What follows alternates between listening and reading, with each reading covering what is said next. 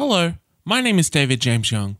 You might know me as one of the four voices you're about to hear for the next hour or so on Hottest 100s and Thousands. But today, I'm coming to you as a friend. We're friends, right? Doesn't matter if you've been listening for a couple of episodes or a couple of seasons. If you are engaging with Hottest 100s and Thousands, then you have a friend in me. That's why I'm coming to you as a friend to ask Do you dig this? Do you like what we're doing? Because if so, there is one very, very simple way that you can help us out, and that is by telling people about what we're doing over here. We love doing this show, and we would absolutely love it if you could share that with anyone you think even might be remotely interested. Tag us on your socials, mention us in any conversation where podcasts come up. It would be so, so massively appreciated. Thank you again so much for your ongoing support. As I always say, we love you and we appreciate you. And now it's time for another episode of the great podcast. You're putting a deep voice on to be a serious radio man. Yeah, just doing a little Yeah, bit of uh, yeah. music Yeah. criticism. So when it comes to tunes, some are bangers and some are Some are slangers. some are slangers. Oh no, it's a bloody slanger. you hate you hate to see it. You hate to see a slanger. You hate to hear it. I would argue you love to see it. I would argue you fucking absolutely love to see that shit. Oh, mate, are you a slanger defender? Who's to say? Who's to say, really? Got a slanger lover in our midst. bit of a slanger file. Big slang head. Oh, I don't know about that.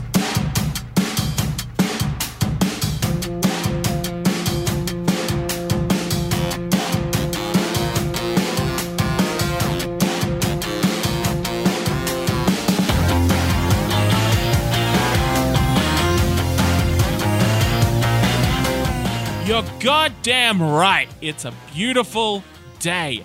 We are Hottest 100s and Thousands, and we have taken control of your radio station. Your mission, should you choose to accept it, is to talk about the songs that have been deemed hot enough to be in the Triple J Hottest 100. My name is David James Young, and I am one of the four voices you're going to be hearing for the next hour or so before this message self destructs. Joining me once again, Mr. Nathan Harrison. Hi. Mr. Andrew McDonald, Hello. Mr. Adam Buncher. Hang on a minute. Did you just challenge the listeners uh, on a mission, nonetheless, Yes, a mission from God. to start a rival podcast with the exact same idea as ours? yes, absolutely. Oh, Madness. Yeah, I hope they don't accept that mission. I welcome it. I welcome all competition. We will destroy you. There's going to be a bunch of ISO projects, and if one of them is doing a blatant ripoff of this podcast, I welcome it. Because, little known fact, I ripped this podcast format off somebody else. Fake news. Beep. Everything's a copy, baby. Everything. All is fair in love and war, and both things are covered in podcasts. And let me tell you, there is a lot of love and a lot of war in today's episode. Oh boy. And a lot of originality because I can't think of a single song that we're talking about today that takes musical cues from anything else. Yeah, that's also true. it's all completely new ideas. Spoiler alert. He's telling the truth. Yeah, what a weird thing to say. No one has ever told a lie on this podcast. Ever. That's why they call it the Honest Podcast. Exactly. Both of the H's stand for honest. Honest 100s and thousands. That's it. That's it. All right, folks. At number 30, it's the return of Jebediah. This is Please Leave.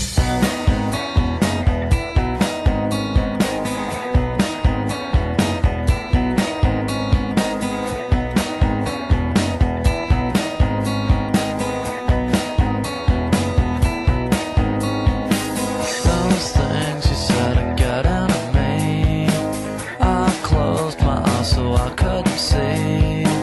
I'm used to all the crap you dish out. I know exactly what it's about. You didn't want to come across the sea. Dragged by your hair, God was you got me. Now everything is cool up until when accidentally screw up your life again. Jebediah cracking into the top 30 of the 2000 Hottest 100, coming in at number 30 with the song Please Leave, a thing I have said to Kevin Bloody Mitchell more times than I care to count. Oh, bloody hell. This this bloody hack is back once again. Andrew, what do you got? Yeah, this is from their their second record of Someday Shambles. Quite a bit of different groove compared to the other Jebs songs we've chatted about. Yeah, like it's um in its way, it- not to a huge extent, but to some extent, foreshadows Kev's work as Bob Evans. Right, like it's a bit more softer. He's not in the the nasal tone apart from like the backing vocals he gives himself. It's more of a kind of baritone groove kind of thing going on, which um was quite surprising as someone who, if I did know this song, I certainly forgot about this song. I fucking dug it, man. Like it's groovy and like soft. It's nice seeing the crew from Jebediah put on, I guess, like their more singer songwriter hat rather than their like Australian rock punky kind of hat. Also, I thought because I hadn't heard it before, like I said, but um, I think lyrically it's kind of like a polite version of Frenzal Rhombs. You come into my house. Well, Jebediah are, are basically a polite Frenzal Rhomb. Oh, that's nice. It's, it's like Frenzal Rhomb say something and then like Jebediah step in and go like, look, I, I think what they're trying to say. Look, he means well, yeah, Jay's just very upset. He's got brainworms. which he fucking did. Yeah. What did he get rid of them like the brainworms? Did or Yes, he did. Was just like you just have to learn to live with the brainworms that you have from now on. he could get it removed or he could learn to die with the brainworm was the solution. Do you think that the brainworm managed to like get control of his speech center and made him say, "Oh, I guess the worm is gone. uh, it's it's it left, and I'm fine now." You're saying that the brainworm is a Yeerk, Nathan. Yes, yes, that's right. Yeah. Can we talk about Yeerks for a moment? Sorry, sorry. not? These guys. Why not? These The guys floor is yours. come to my planet, bringing their shit down here, and it's it's just not okay. I mean, a cheeseburger with no cheese, madness. Struggling very hard to remember any Animorphs things apart from that. Because that was like one of the codes that they used. That was the code to get into the Yeerk pool. Was you went to the right. the local hamburgery and ask for the a cheeseburger with no cheese. This moves so fast. I'm feeling a little dizzy. You just we just went from like linking Frenzal Rhomb to the Animorphs universe rather seamlessly. Which is canon now, by the way. But I do think that this song is fucking lovely. It's really nice, isn't it? also vocally, you know what it fucking reminded me of a little bit? Not in terms of uh, this other song I'm talking about has a bit more energy, but it actually reminded me a little bit of the Bob Evans track Go from Familiar Stranger. Oh yeah, yeah, true. Yeah, yeah, yeah, yeah, yeah. A terrific track. Like I love that song. I think maybe just in the in the vocal tone, because like with Jebs, so used to hearing Kev sing with that higher, more nasal register compared to with the Evans material where he sings in like a slightly deeper voice kind of thing. I vibe with this quite a bit. I listened to it quite a few times. This is cool. Great acoustic kind of work there. The whole band are in good form. I think this is a lovely fucking tune. This was a yeah a staple. I've seen Jebs like half a dozen times, and I don't think I've ever seen them where they haven't played this song. It's just a fun little throwback, and it really gets people like right in the zone. Yeah, this was actually um, it was on the second record of Someday Shambles, but it was written much much earlier, and it was originally, I, I guess, to a certain degree, part of the songwriting process for Slightly Odd Way. They refer to it as a lost song from that era. They played it at this venue, Planet, in Perth, even before Slightly Odd Way came out. And apparently, Kev had written out the lyrics and taped them to Vanessa's back so he could sing, which which I think is very good. And then apparently, that it was completely forgotten about that for years until one day they just found that gaffer tape piece of paper in a guitar case and was like, "Oh yeah, right, we wrote another song." that's so good. And I think that fits in really well with the identity of what's going on with the song because it is a bit of different gear for Jebediah. And I think that kind of fits into what I see the identity of Someday Shambles being. Like, Slightly Odd Way seems like this really focused, lean, singular musical entity, right? And it was their debut was saying, like, this is what we are. And there are variations on that, but it kind of sticks to a, a similar kind of musical theme. Whereas, hmm. like, compare that to the last time we talked about Jebediah, that was Feet Touch the Ground Yeah, yeah, yeah, very, yeah. very different to anything else they'd ever done. yeah, terrific fucking song. Which is like I think one of the great things that you get sometimes with a with a sophomore release is that you have sometimes this opportunity for a band to push their sound and explore a little bit more. Sometimes it goes the opposite way, and again, you get the the sophomore slump where people kind of like try and recapture lightning in a jar and end up just doing like a watered down version of something they've already done. But at its best, that second release is a time where it really has an opportunity to expand the identity and the sounds that a band can kind of encapsulate. And I think that's totally what we're seeing with the singles coming through from Jebediah right now. In particular, what really gets me is the instrumental section that kicks off the song. It's just all these separate little intertwining harmonious melodies all very, very separated, but working together like a kind of machine. And that was just like such an exciting sound to hear from Jebediah to start with. I kind of wish that that section had a reprise later on because I just thought it was really, really cool. But as it stands, like where it kind of goes from there is, um, as you say, like a lot closer, I think is the word, than we've had Jebediah get to us before. Like even just literally the distance that you can hear between Kevin and the microphone. Um, Yeah. And that's what makes it that kind of like intimate song. But I think in terms of the construction and the songwriting, I could easily imagine a world where you just turned a dial and you took it to like a Nirvana aneurysm level of energy, and it would still work just as well. Yeah, well, actually, it's funny. It, um, not necessarily like Nirvana, but that kind of vibe, right? This track, or the whole record that this track was from, was uh, produced by uh, Mark Trombino. Yeah. He did the first um, Drive Like Jehu record. Oh my god! Can you ah. see that, man? Like a little bit? Blink, Jimmy Eat World. He did tons of Jimmy Eat World. Yeah, which is the link as well with the split that Jimmy Eat World and Jebediah did. Yeah. Drive Like Jehu kind of articulates exactly kind of what I want from the song that I'm not hearing though. Right. It kind of touches on it at the end where we're starting to break apart. It's this nice little swirling crescendo. Things are getting a little bit more chaotic. I just kind of wanted that a little bit more. Take it bigger, take it longer. Really fuck me up on that. obviously like p- musical preference subjectively comes into this here kind of thing because in the, in the sa- in, in the same way that like I really like this song but I prefer Jebediah's punkier shit because I'm into punkier shit but like but I think you, like surely you agree with me here that this song for what it wants to do does it very well and is quite lovely Oh yeah, absolutely. When I say uh, like that's what I want for the end of the song, that's just because that's what I want for the end of most songs. Create the world and then blow it up while I watch, please. I don't bemoan the fact that they didn't do that because it's kind of specific. This song also belongs on a on a weird playlist. Uh, songs that adhere to the trope of singers announcing guitar solos. Hey. Oh fuck yeah! I like that bit actually yeah Yeah, you're a fan of when songs do that? I don't know what level of which I'm I'm into it, but I am into it. Friends have done it a bunch, and like obviously like the Who have done it, and like obviously obviously like heaps of hair metal bands do it, and then like the Darkness where we do it in every song. But just like having like guitar, and then a solo comes in. Yeah. Or Nathan, you'll be with me here. Do you know what I'm going to say here, Nathan? Oh, I don't know. Is it Tism? No, no, it's not Tism. It's on the complete other side of the irony spectrum. It's The Cure. Oh. Is it the one for 39? It is the one for 39. Yeah. but I think objectively it's crap, but subjectively I always smile when it happens. Yeah. Yeah. So in 39, he's talking about like there's nothing left to burn on the fire of like in, in your life or whatever. And then there's a point where he says there's nothing left to burn, not even this, and a guitar solo starts. And it's uh There's not even. it's very on the Yes, nose. That's freaking epic, dude. yeah, yeah. It's way more on the nose than the Cure ever do. What I like about this song doing that is that I think like it has been established as a trope long enough that the way that Kevin says it is he just kind of throws it away. And then the solo that actually comes in is just like this drony, not at all virtuosic. It's just like the guitar being a bit weird. And I kind of love that that's what's announced as guitars. Yeah, totally. I kind of like the way it undercuts that. But still, fits into that playlist. But also, don't you think this song, considering it was written before the debut record came out, don't you think it would have been very odd to hear on Yeah, Oddway? Totally. that's probably why it didn't get on it. Yeah, I see what you mean. But I think if it did get onto Oddway, they would have dialed it up. They would have um, taken it a bit more aneurysmy. Maybe that section that I wanted at the beginning would have come back. Yeah, it, it would sound different. Yeah. That would have been a completely different arrangement altogether. Who knows?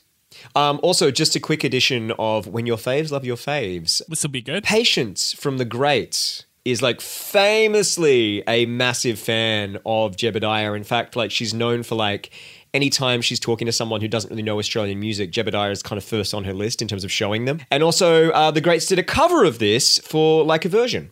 Oh, sick. So you can track that one down somewhere. Nice. What do you guys, if you're entertaining a foreign guest, a friend from abroad, and they're like, what's Australian music like? Someone that flew here rather than grew here. exactly. I show them the door, mate. I show them the doors, mate. Have you heard of this band? Jim Morrison, Ray Manzarek. Just quickly on the Grates, um, the day that we're recording this, uh, today is actually Patience's birthday. No way! happy birthday, Happy Patience. birthday, Give us a- Patience! Birthday patience. Give us a five star. Yeah. It's the best present that we can give you is this episode and your five star review of this episode. And number 29, it's the return of the Stone Temple Pilots. This is Sour Girl.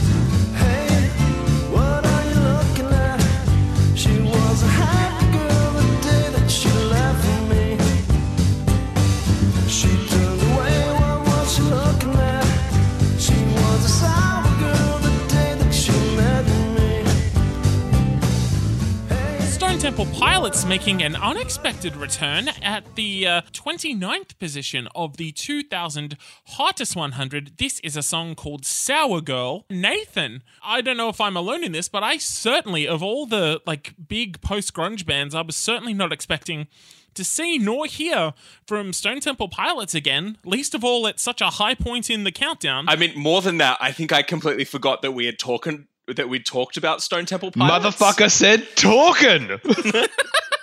Woo! Well, such was my forget.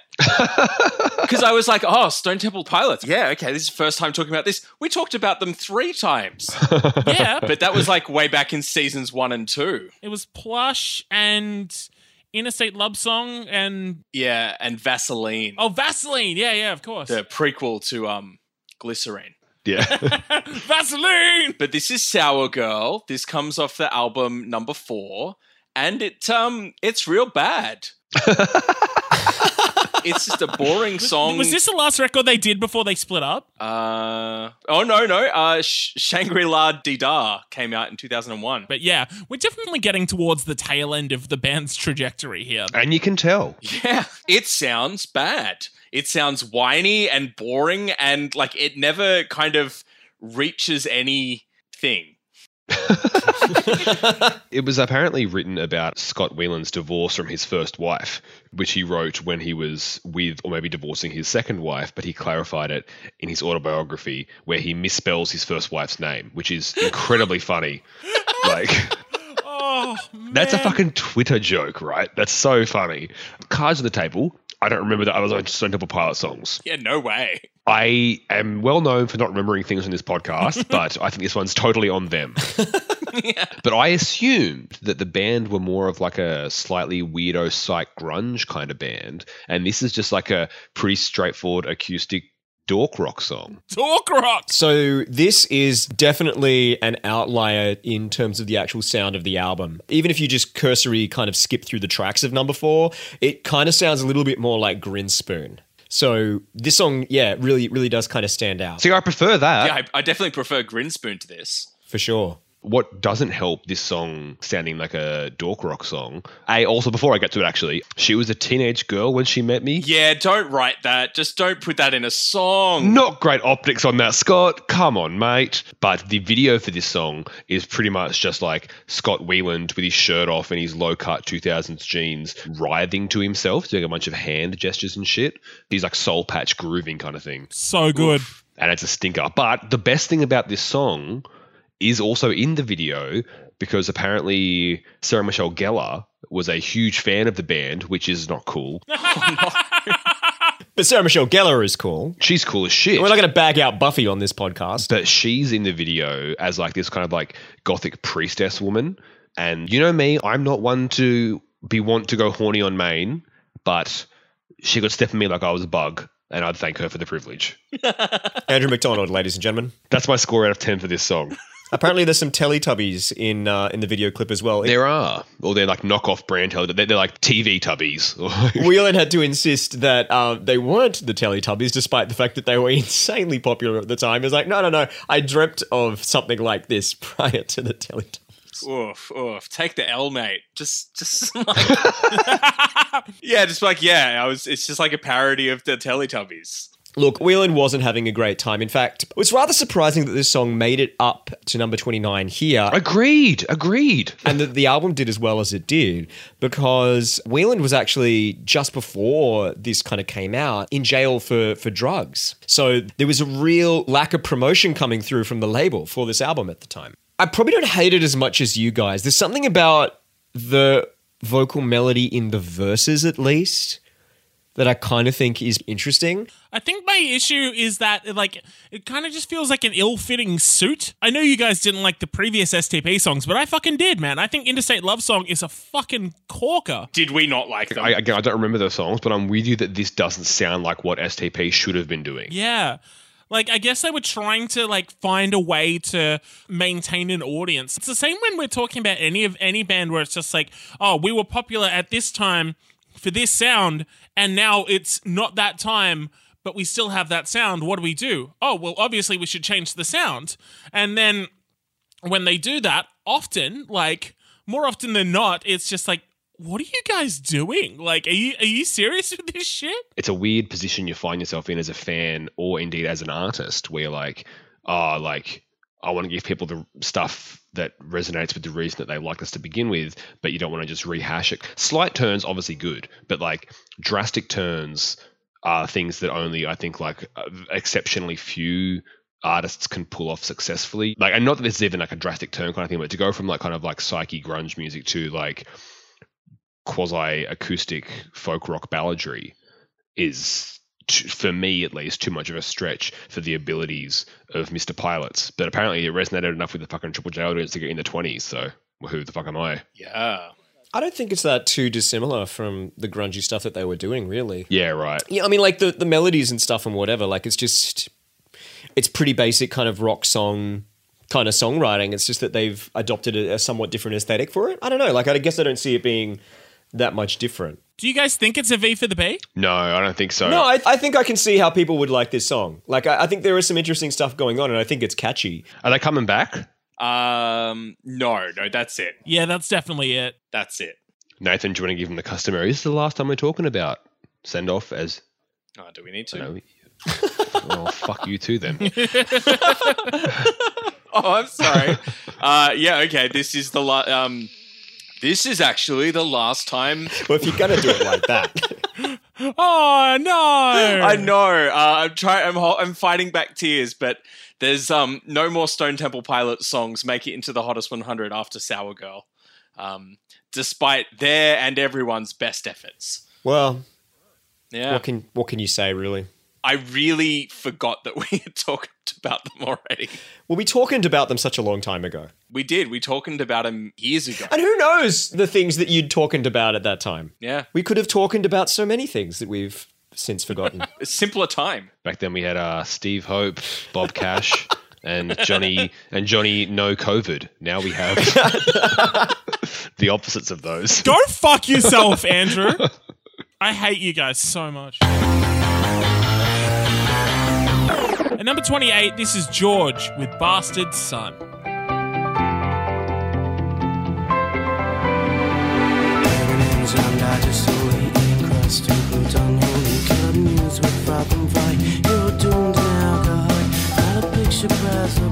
Burning engines in the city. Not a word that could be tainted. Ivory teeth couldn't go to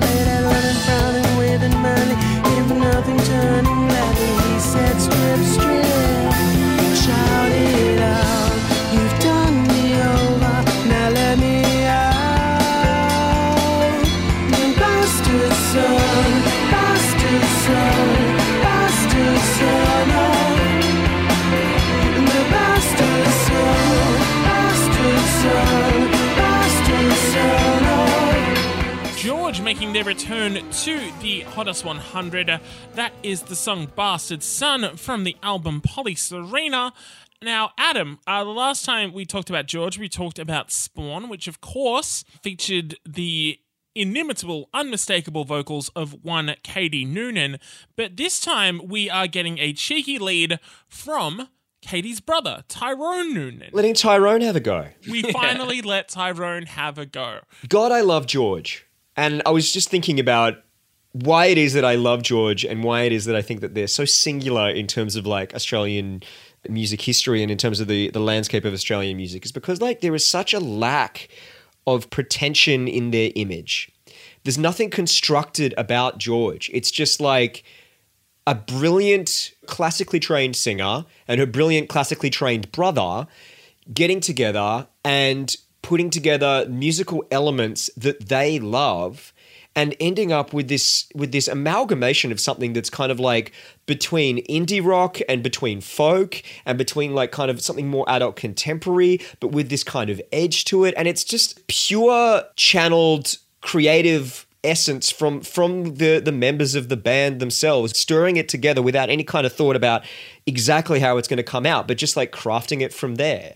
That's kind of how everything kind of fits together and, and you get beautiful singular kind of songs like this. Again because we're talking about george in this era we have to state what kind of version we're talking about. So this bastard son version comes from the bastard son slash holiday ep and you can also find that on the uh, early days or whatever it's called compilation that George put out. Uh, it is not the Polyserena version. But I have to say that, like, compared to the last time that we did this comparison, talking about Spawn from a similar kind of period, and then which also got a, a re recorded version on Polyserena, I think these two versions are kind of closer. And I think what really changes in this version is that it's kind of big and out of control from the get go. There's a lot more kind of control and build and kind of tighter dynamics that happen on the on the Polyserena version. Yeah. But I kind of really appreciate that. Yeah, that's fair. It hits you before you're ready for it and you get swept away. It's a it's a rapid stream of a song this. Like before you know it there are these strings and there's that tink tink kind of um that drumming that I absolutely love coming in. Um just give me the tink tinks all the time. Just They're really good tinks. just keep doing it. Just keep I like my tinks tinking. You know Adam, he's the Tink Tink man. And then, you know, and then all these multiple layers coming on. Before you know it, you're completely kind of just overwhelmed in it. And it becomes, by the end, really theatrical. Like you can imagine this kind of being put on stage somewhere. It sounds a little bit rawer, and but I like honestly, if someone said that they preferred this version to Polyserena, I would be like like kind of valid. It's wonderful. Like it's just a wonderful kind of example of George and what they do so well.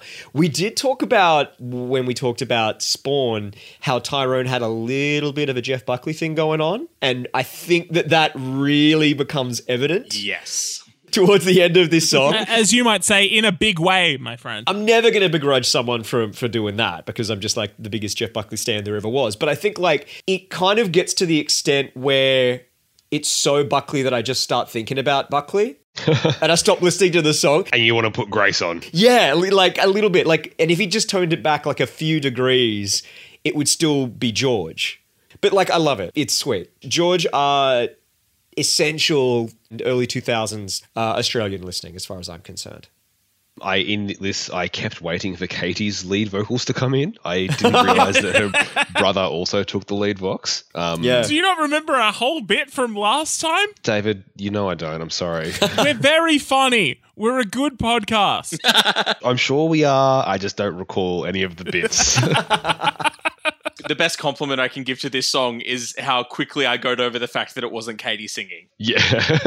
I guess it's still good. All right, Tyrone, you've done all right. I really like the really skittering drum beat that's all going throughout this kind of thing. That's a very constant rhythm section. It's always working kind of thing. You're right by the end, blasting those higher notes on his voice in a very beautiful way. The other George we've spoken about um, has been something that I I think preferred, and maybe and maybe it's just a bias towards Katie's vocals, and not to denigrate this vocal performance at all. But like, yeah, this totally fucking works. I absolutely get why it's here. It's all very well done, but it just isn't my particular cup of lager.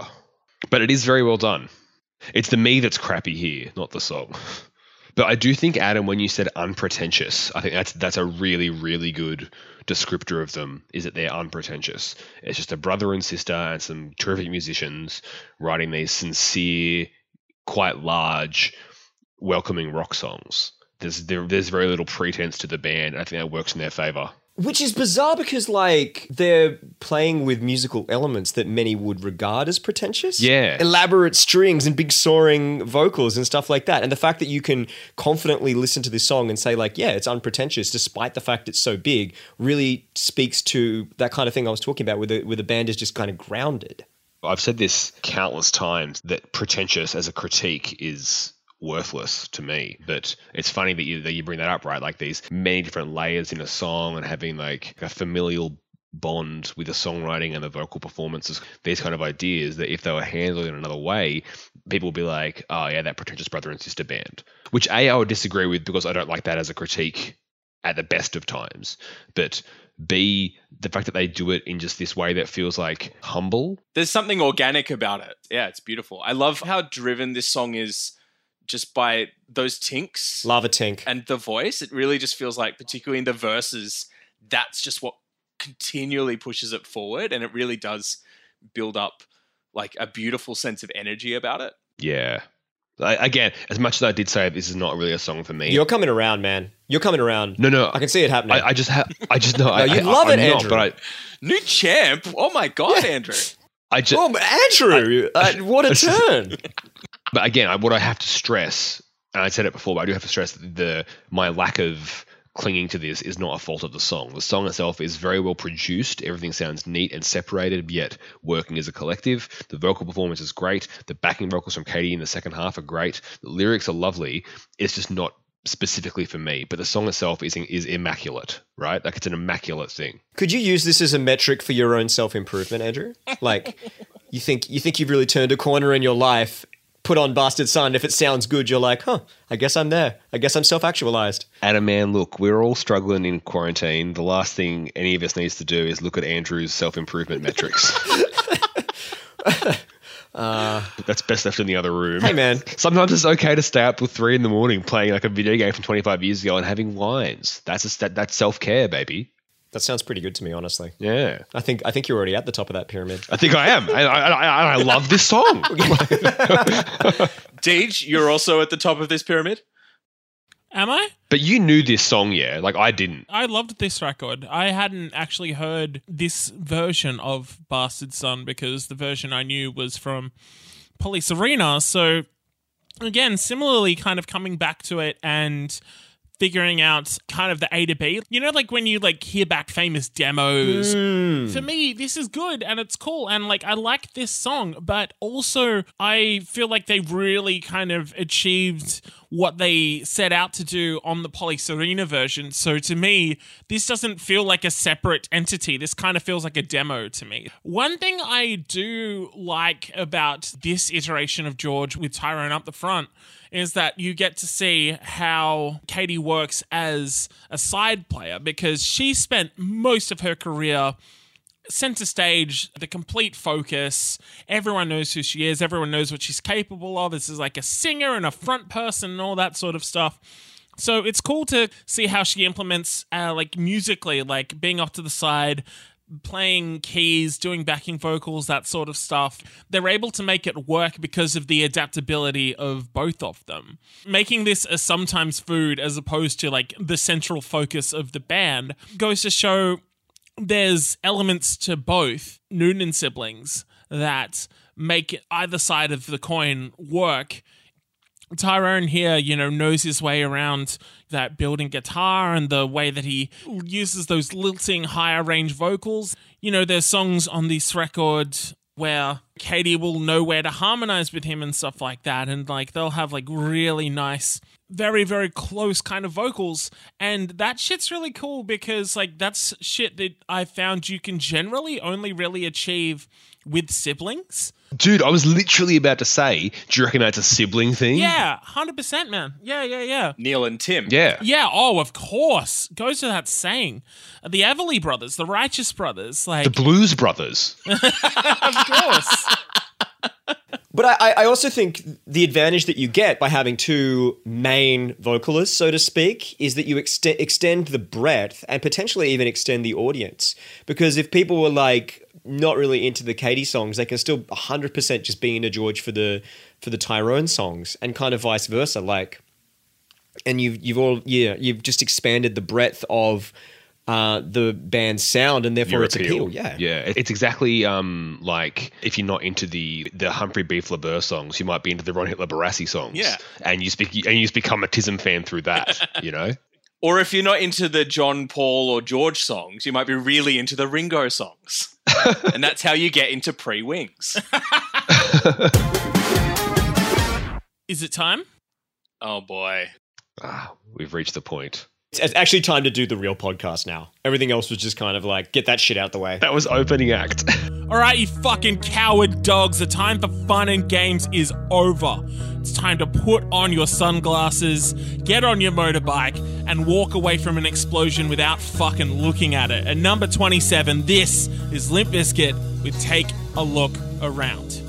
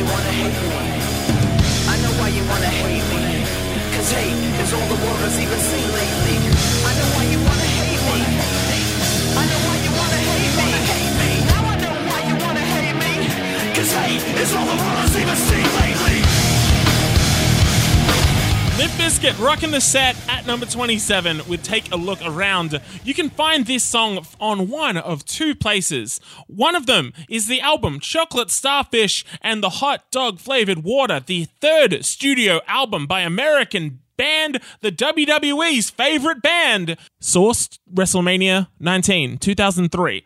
Limp Bizkit or you can also find this on the soundtrack to Mission Impossible 2. This marks the second time we have talked about a song that has been featured in Mission Impossible.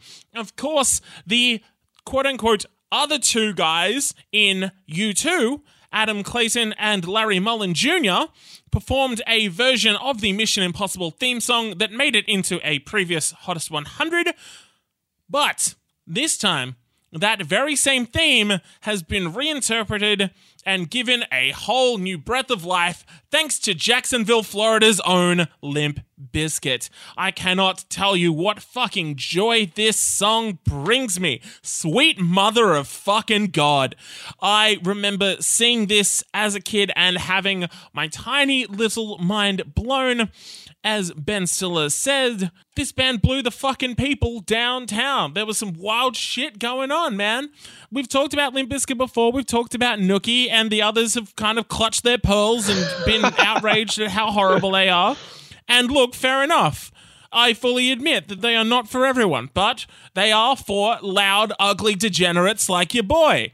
I'm here to yell at shit and fucking swear a lot and fucking punch the air and listen to sick riffs. And when I do that, Limp Bizkit is the soundtrack to my fucking life. I think what they do here is incredible. I think what Wes Borland is able to do with this super iconic motif that everybody knows and to just give it such a degree of fire and aggression and suspense and action and just the way that he builds up into the whole thing. Like using the higher end kind of clean tone stuff in the verses i love that. And then just when he just fucking goes into that down tuned snarl and just kicks off into fucking oblivion that is just god tier shit. Few things make me happier than that fucking drop in. I think it was Henry Rollins that talked about this. Like the way that Limp Bizkit gets people on side is they'll like build up a build up a build up, and then they're gonna and they are just so good at that specific thing. Like you are just ready to fucking destroy everything in sight. Like that's just the power that this song has. I can try and act all fucking sophisticated and I can try and act just like, yeah, I've been listening to a bunch of fucking Tangerine Dream lately. But when you get to the fucking essence of my being, it's a fucking dude in a red baseball cap and a fucking goatee standing next to a fucking six foot whatever freak covered in fucking face paint playing a down tuned guitar. And that's what this song is all about for me. I am not going to stand here and defend its artistic merit or be like, nah, but if you really listen to the songs and like if you really listen to the production and like I think what he's really trying to say with the lyrics here, I'm not going to do any of that. I'm just going to tell you that this song fucking rules because it fucking does. You guys can say whatever the fuck you want. Okay, okay, okay. Yeah. Yeah, yeah, well, okay. All right. Tag me in. Tag me in. Tag me in here. Go. You're in, man. You got this. Let's just consider the brief, right? Let's just consider that we are doing a nu metal version of the Mission Impossible theme. That's the brief on paper. Right. Could you actually imagine a better result than this? Absolutely not. I couldn't. I fucking could not. And also consider that we are doing a Mission Impossible song for Mission Impossible 2, right? The worst Mission Impossible. Oh, easily. But here is something that Lou Lumenick from the New York Post said about Mission Impossible 2. He said, check your brains at the popcorn stand and hang on for a spectacular ride. And that could just as easily apply to this fucking song, right? It is the most glorious lizard brain shit that exists. Church. Like I am fucking so fucking here for this song. like I out of all the songs that we talk about in the 2000 countdown, this was the one that I was maybe looking forward to the most. Thank you. Just because because it taps into the fucking iguana at the back of my brain stem. And he's out. This is perfect for Mission Impossible 2 because it's like this was the edgy fucking dangerous Mission Impossible. This is the Mission Impossible for the Matrix generation. This is the song for the Mission Impossible for the Matrix generation. Brief nailed. Take your bag of money and go home, Fred- Frederick Durst. You did a good job.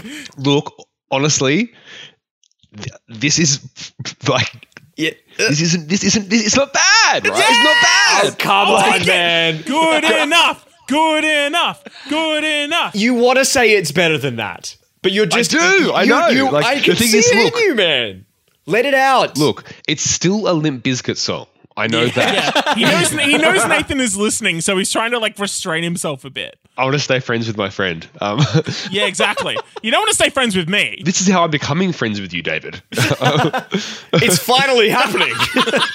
it's been a decade of knowing you, and now it's time to be friends. It's finally happening. Take a look around at all your new friends.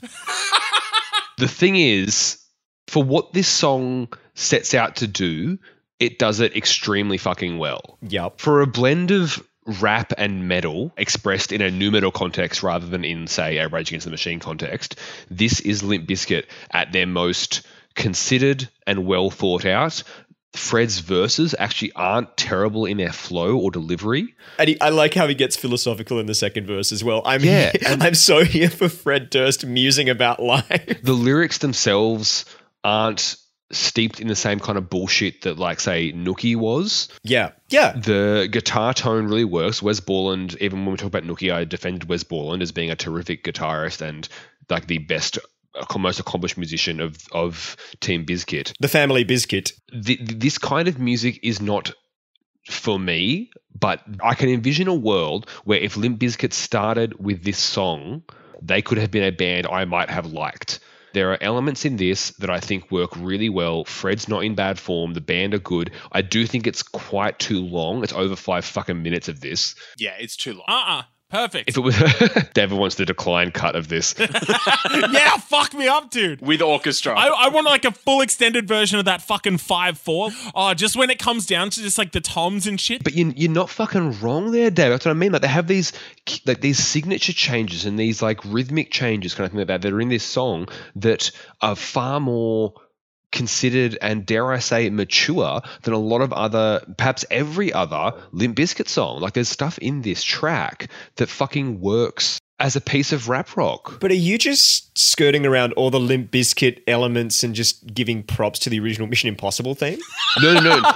It kind of sounds like you are just going like the Mission Impossible theme is just really good, and it just happens to be performed by Limp Bizkit. it is really good. It's a great It theme. is really good. Yeah. No, I, not even with that. Like, A, the lyrics aren't cringy or misogynistic or homophobic. B, there's no throw everything to the wall, see what sticks. Oh, I'll put scratching here along with a solo, along with the drop D tuning, along with Fred calling somebody like a, like an epithet. There's none of that. An epithet. Yeah, Fr- Fred just sitting there and he's like, I think in this verse I should come up with some sort of epithet for an effeminate man. I'll have to try and think of this. Let's workshop this, guys. Um, Pulls out his rhyming dictionary, but it's like the Fred Durst rhyming dictionary. so it's just all slurs. I've got it. Bob Saget. but the thing is, there's none of that in this song. The verses are separate enough that it just feels like it's just Fred spitting, and the chorus, and when the heaviness comes in, it's the band just rocking out. For what it is, I can't really criticize. I think they did a good job. And I didn't think I'd be coming on this podcast to say that about the biz. I'm so glad you did. I am rock hard right now, dude. Well, I, I'm going to deflate you by passing the mic to Nathan. Okay. Okay. No, this is good. I get off on this shit. Hurt me, baby. couple of things. So, lyrically, I can't get past the whole I know why you want to hate me because Fred has spent years at this point cultivating this absolute scumbag persona and like obviously indulging it and inviting the response to that from both sides or whatever. So this reveal is genius. no, because it's just It's just been a criticism the whole time. They're the greatest political rap rock Thank you. Oh my god. Thank you. Adam, I'm trying to ah. I'm agreeing with you, actually, Nathan. Keep going. that just kind of shits me a bit or whatever, but that's small fry in terms of Limp Bizkit, you know. It takes a bit too long to get there, but I also appreciate that if I was more on board, I would be enjoying the journey more than I am. And look, I just just quick note to that movie reviewer. Mission Impossible 2 is not Mission Impossible for the Matrix generation. No, that was Adam. Adam said that. yeah, that's what I said. That was me. Mission Impossible 2 is like the Mission Impossible for people who thought the Matrix was too hard to follow. Yeah, that's that's kind of. hmm. Mission Impossible 4, is that, is that the Brad Bird one?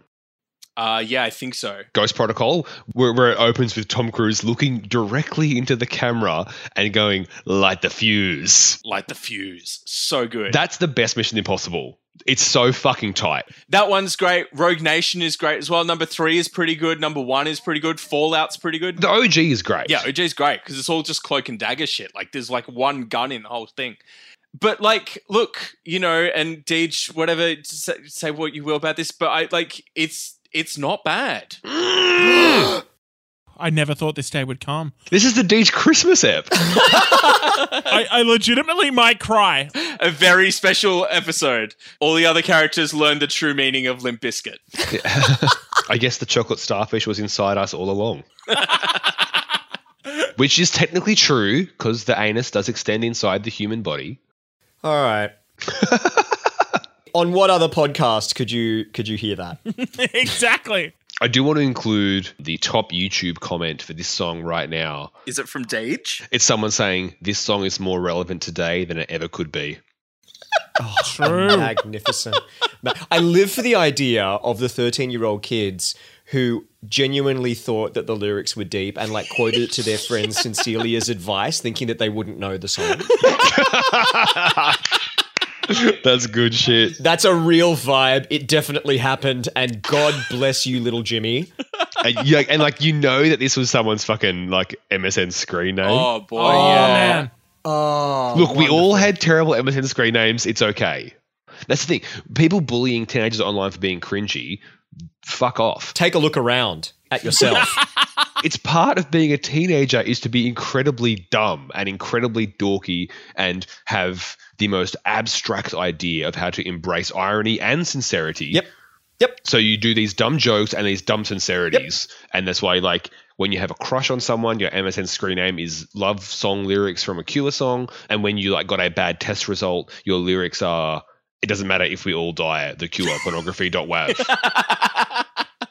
We were just lucky enough to be able to go through that phase in like a closed environment in private. Yeah, ex- exactly. where it was only our friends and crushes had to deal with it. Yep. There's no documented TikToks of like 16 year old Andrew. Uh, you know what? I'm not ever going to continue because this is going to be fucking recorded. I don't want to say how miserably cliche, dumb shit teenager I was, but that's the thing. And people would have been like, doing the same thing with lyrics from this song, and there is something sincerely wholesome about that. And yes, this song is as good as Limp Bizkit maybe ever did, and whatever. It's not bad. But, mate, this is a safe space and a closed space here. You can share. It's entirely not. You can. Sh- it is. There's no one else listening. Yeah, I'm sitting in my home and nobody else is here. That's right. Yeah. It's just your good friends over the internet, and no one else is listening. So what's your TikTok? I'm actually going to hold off because my dog Coltrane thinks I'm a pretty cool guy. I'd hate for him to think otherwise, so Is he? Is he? The, is he there right now? he's sat on my lap. What does he think about um, Limp Bizkit's Take a Look Around? well, he's obviously more into jazz. Do you like jazz? At number 26, it's Eels with Mr. E's Beautiful Blues. The smokestack spitting black soot into the sooty sky. Load on the road brings a tear to the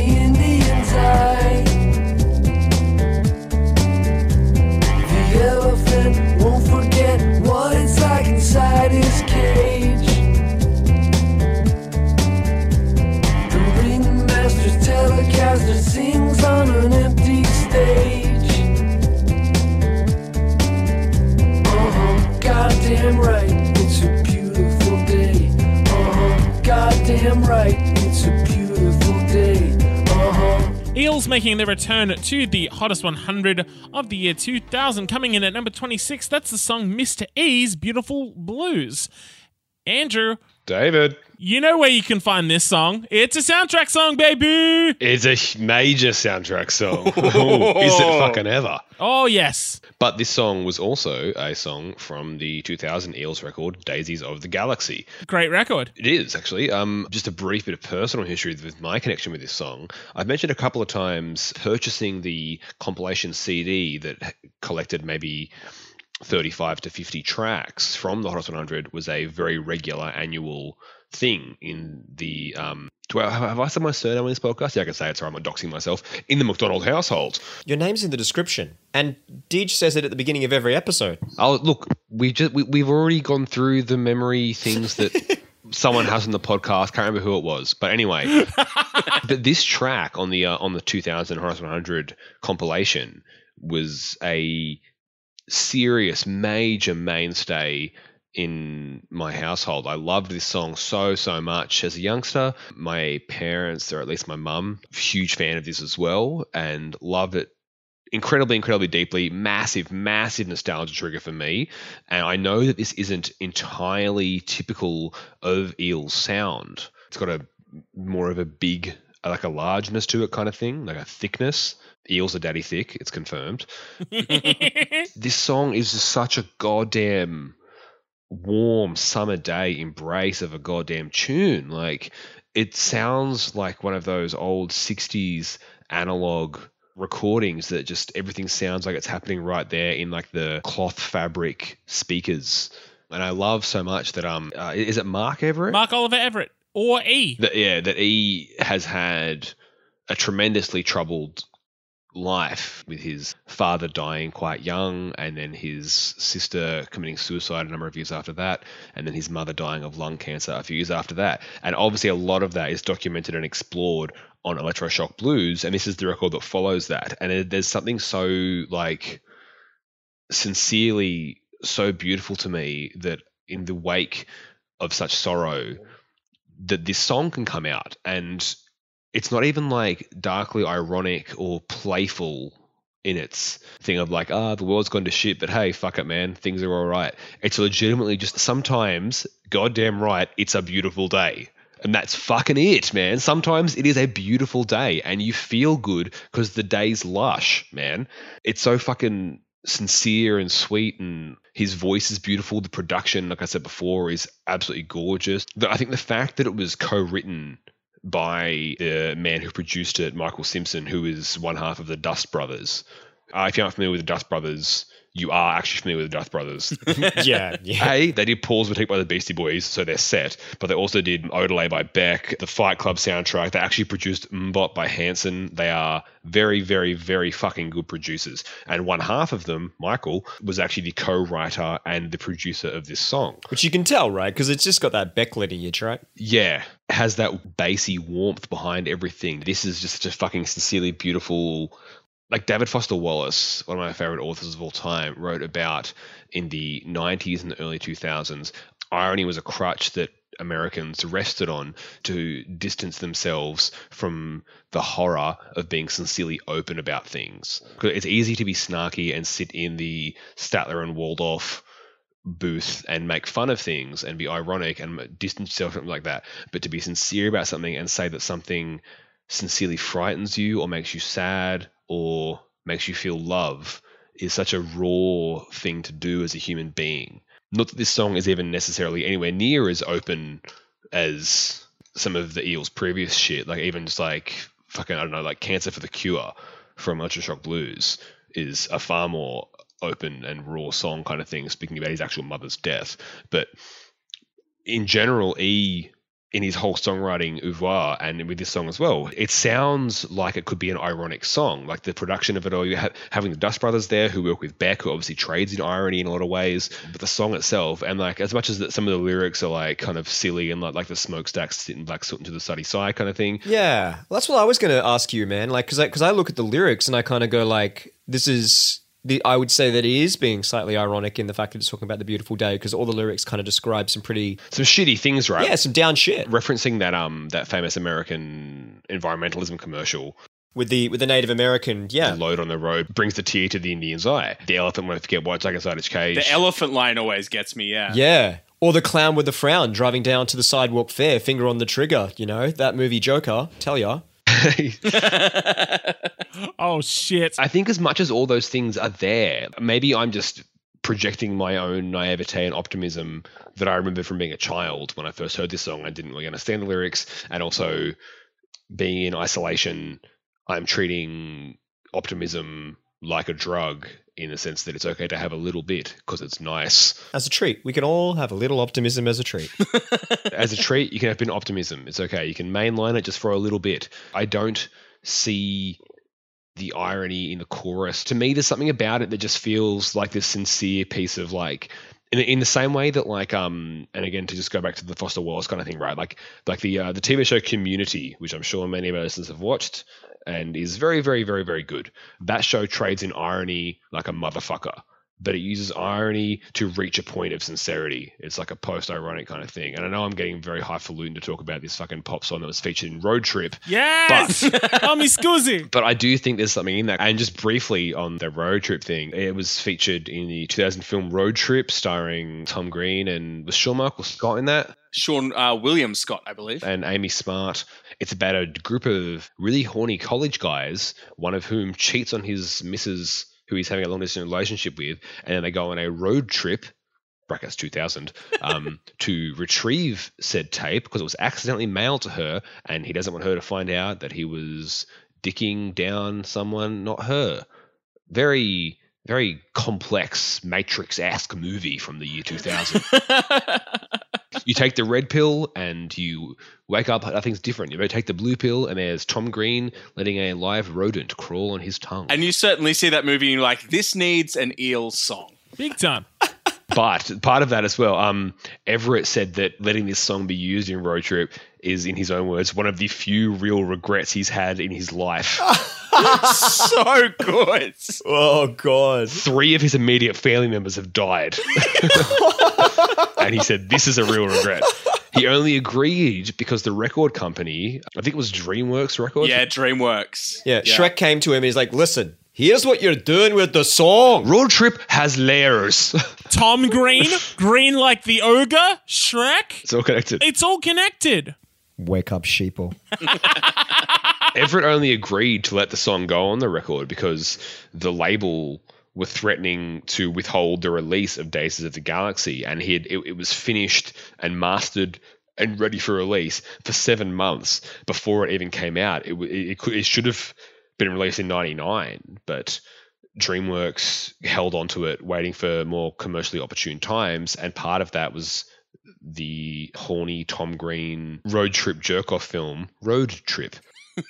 yeah, and he says um, he hated shooting the video, which he features in there, like hanging out with the guys from Road Trip in a car. And of course, you would hate that if you're Mark Everett because you're a depressed, lonely dude. Yeah. And he's never seen the film Road Trip. So he's beating me on that regard. This song wasn't even going to be on the album. no, it's a bonus fucking track. He thought it went against the the flow of the album, but the DreamWorks insisted. and the thing is, it does. That's the Yeah. thing. Like this sounds different to a lot of other Eels tracks. Totally, totally. It is beautiful though, and and I, I'm completely on board with that kind of reading. I think there is sort of two colors to the song, but there's kind of just such an emotional clarity to it that it feels good to listen to. Like it really feels like a hand on the shoulder kind of like, yeah, I get it, me too, sort of. There's one particular shot in the music video where um uh, uh, E is driving the bus and kind of just staring forward, not engaging with anything around him. Um, and Seann William Scott is kind of shaking his butt at E. Oh, I can see why you'd hate it. That's it, right? Yeah. We are all E trying to drive a bus through life and get through the horribly depressing things that happen around us to everyone we love. And we are all also Seann William Scott shaking our butt at ourselves as we try and drive that bus. there are two wolves inside each of us E and Seann William Scott. Fucking amazing. For me, I definitely got way more of a cyanide and sugar kind of vibe from the song and like it really had I almost caught like an aggression when he was singing goddamn right it's a beautiful day as if he was determined mm. for it to be a beautiful day. But I think like where I arrive after hearing you talk Andrew is just like well I guess if you feel optimistic at the end of a song it's an optimistic song. It has to be. How could it be any other way It's defiantly optimistic. That's what I've always gotten for this song. I remember reading about how he kind of came up with that hook. This was in the book. I've talked about this every time we talked about eels, but um, the book Things the Grandchildren Should Know. It's first thing in the morning. He's out on his porch, and literally he just says to himself, "It's a beautiful day." God damn right. It's almost like a biopic kind of moment, like that mythology of like Keith Richards writing Satisfaction in his sleep. Yeah, like you, you, you go outside and you're like, huh, yesterday all my troubles did seem so far away. and then you start wings yeah. And then you're like, I could start a really good band after that shitty one I was in a couple years ago.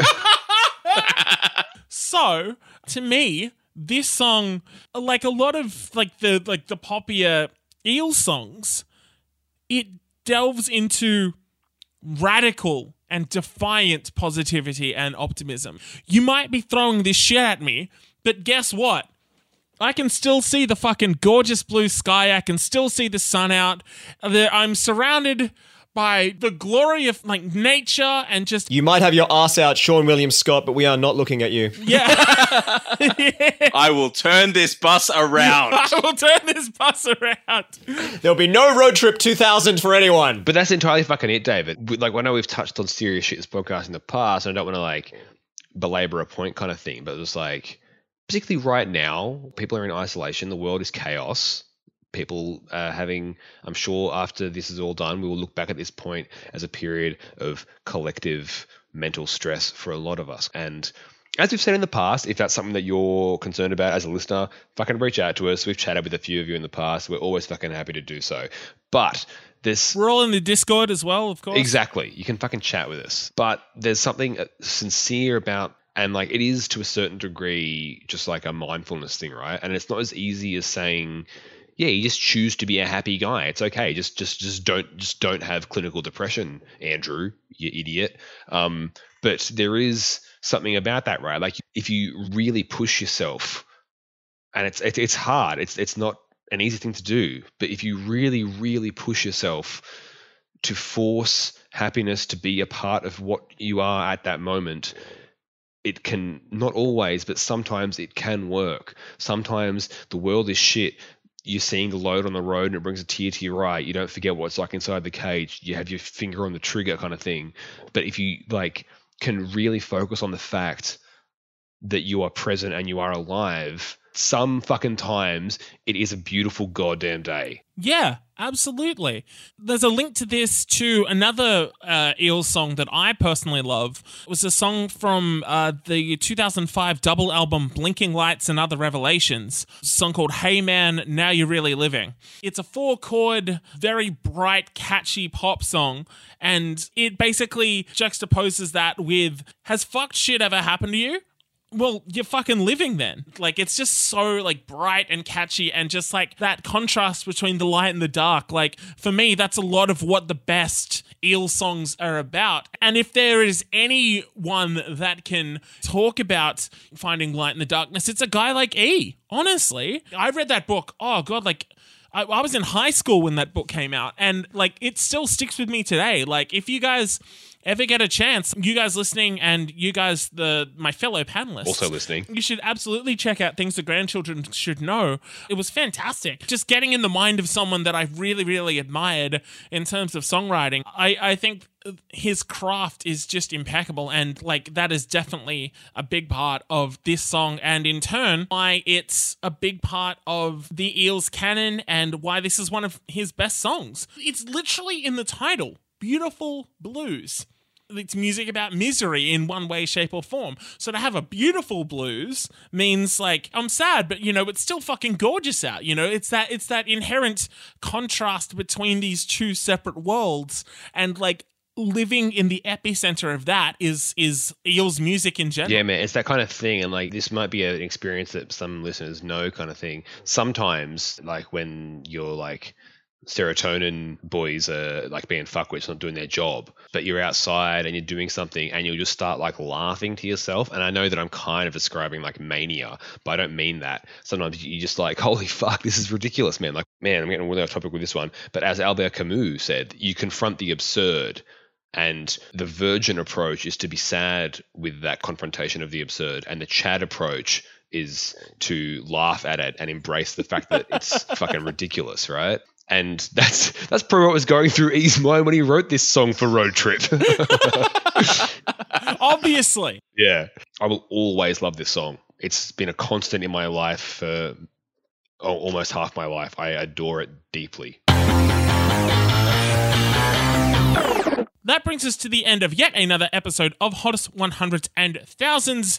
Thank you very much for listening. We love you, but we know why you want to hate us. now, before we get out of here, we are going to pick our favorites and our least favorites and continue that ever continuing story of carryover champ, carryover chump. Guess what? I'm going first, and guess what? Limp Bizkit, take a look around, is not only my new favorite, it's my carryover motherfucking champ. Because why the fuck not? Yeah. You guys can't stop me. You're not cops. To hell with the lot of you. And what's your least favorite? Uh, Sour Girl. Sour Girl's whatever. It's fine. Mm, Adam, what do you got? Look, my favorites take a look around as well. Fucking, Fucking let's, right it is, let's come on. go. Let's go. nah, man. Like I, I fucking knew that song when I was a kid. It's the, it's got the one of the biggest fucking guitar sounds that I can name. Champ. It just champ, nailed the brief. Champ. Champ. Champ. Champ. It's not my champ. It's not better than Radiohead. Damn it! I'm still, I'm still me. Come on. Uh, my least favorite is Sour Girl. Yeah, my favorite is unsurprisingly Mr. E's Beautiful Blues, but I it, it's not quite as dear to me as Everything in Its Right Place by Radiohead, which remains my champ. My least favorite also is Sour Girl, but it's nowhere near as bad as Black Jesus. Black Jesus. Same. Beautiful Blues for favorite, but I'll keep Radiohead and uh, Sour Girl easy least favorite, but not as bad as MXPX. I, la- I laugh every week that I remember that MXPX is your least favorite. It's just like, oh yeah, It's fun. it's fun, man. It's just a nice thing to have. it's a Yeah. good time. It's a nice little treat. Yeah. Guys, hook or by crook, we have made it to the fourth and final quarter of the 2000 Hottest 100. Season 8 is not done yet, but fuck, we are closer than we have ever been before, and it's fucking exciting. We will see you very, very soon to talk more about the 25 hottest songs of the year 2000. But until then, please keep in touch. Uh, Facebook, Twitter, Instagram at hottest 100s 100s and hit us up on the Discord as well. The link is in the show notes. Folks, on behalf of Mr. Nathan Harrison, Bye. Mr. Andrew McDonald, Adios. and Mr. Adam Buncher. Mm, see ya. My name is Mr. E, and everything is good for you.